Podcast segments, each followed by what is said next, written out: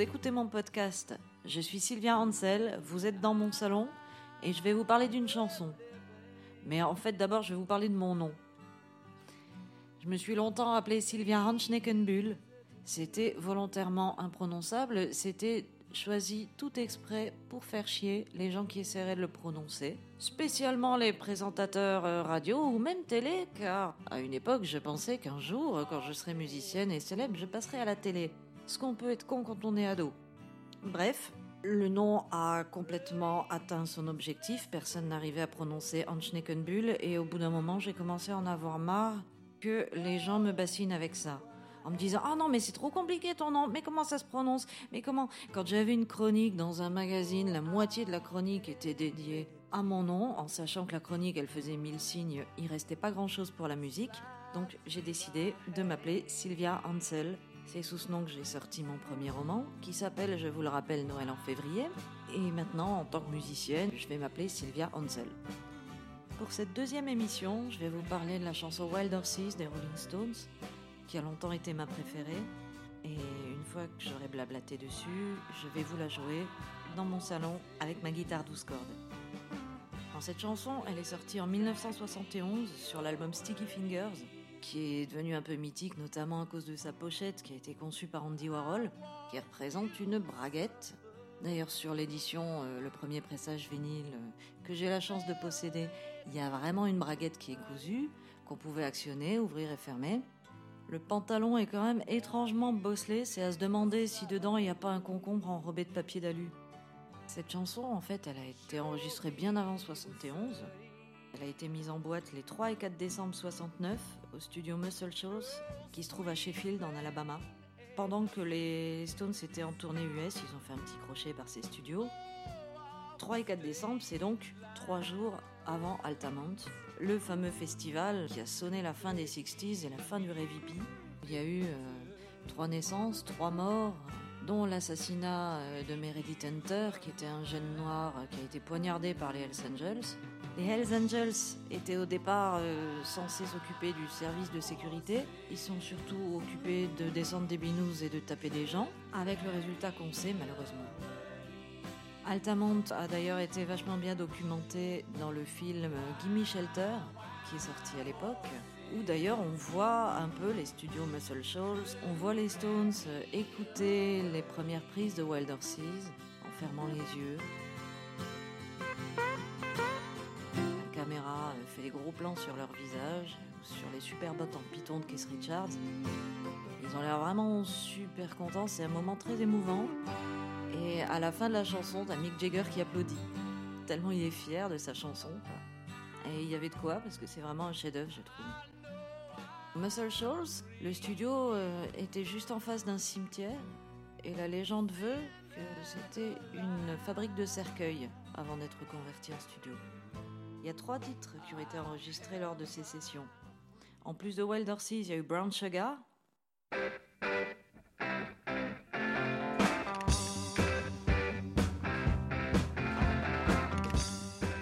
aussi le blues You Gotta Move.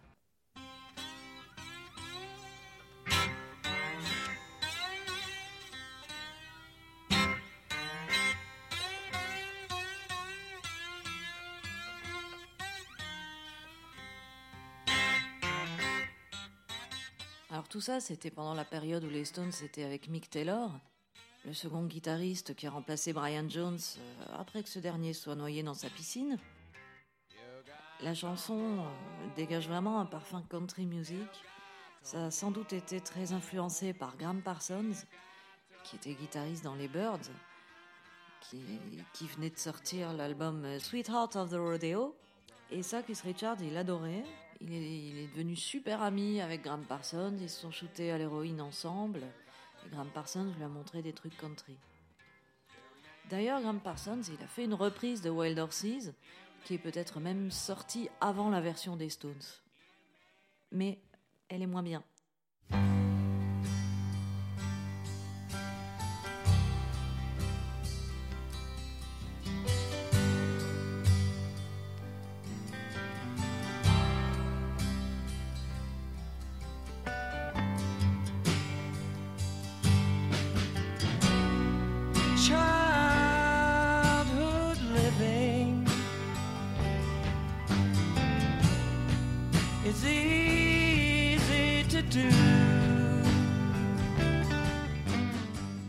Aux paroles de Wild Horses, on n'a jamais vraiment su de quoi parle la chanson.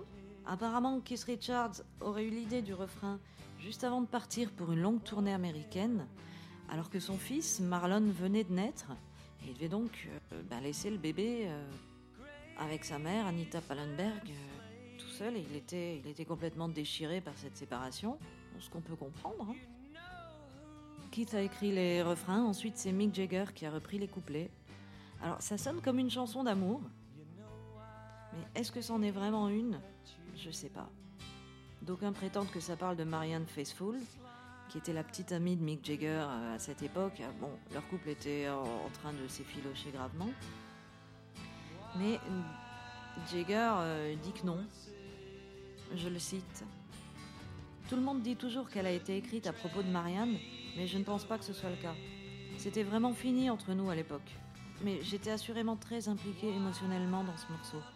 Il est très personnel, évocateur et triste voilà scandinique. Le magazine Rock and Folk, quant à lui, dans le hors-série Nos Stones, avait fait tout un article sur la mort de Brian Jones et ils avaient illustré cet article euh, par les paroles de Wild Horses. Le journaliste semblait convaincu que les paroles se référaient au guitariste récemment disparu. Au final, on ne sait pas vraiment de quoi elle parle, mais une bonne chanson parle toujours de plusieurs sujets à la fois, je pense. Pour moi, en tout cas, Wild Horses, elle parle vraiment de la douleur de quitter son foyer. ça parle de l'absence et de l'éloignement et du manque. J'ai découvert cette chanson en 94. J'avais 13 ans à l'époque, j'étais en cinquième. C'était le début de l'été, les conseils de classe étaient passés, et donc plus personne n'allait en cours, on séchait tous. Et moi, j'avais pas d'amis. Alors, euh, au lieu de sécher les cours pour aller faire des conneries avec mes potes, eh ben, j'allais, écouter mon Walkman toute seule dans le parc, euh, près de la mairie de Villeneuve-la-Garenne. Une belle matinée d'été. Et c'est là que j'ai découvert Wild Horses. Quand elle est arrivée à la fin de la compile Rocks Off, le best-of des Stones, je me souviens, il y avait un mec euh, qui était avec son chien, un berger allemand, il lui lançait un bâton, le chien rapportait. C'était vraiment tellement beau, ça allait avec cette. Enfin, j'étais vraiment submergée par l'émotion, je sais pas comment vous dire. J'avais 13 ans, j'ai jamais pu oublier ce moment. Et du coup, c'est une chanson que j'adore, c'est une des premières que j'ai voulu apprendre à jouer à la guitare. Et d'ailleurs, je vous propose d'écouter ma version à la douze cordes.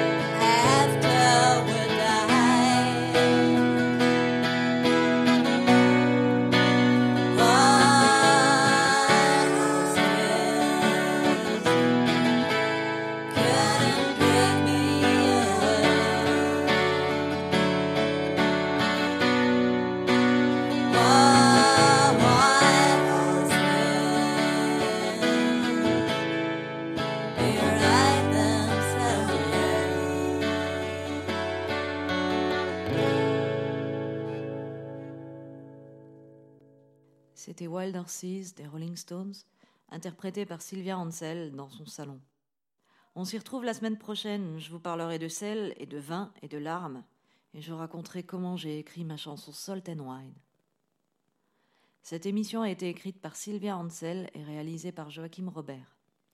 Je tiens à remercier Bill Janowitz, dont le livre Rocks Off, l'histoire des Rolling Stones en 50 titres, qui est paru aux éditions Rivage Rouge, m'a fourni pas mal de renseignements pour écrire cette émission.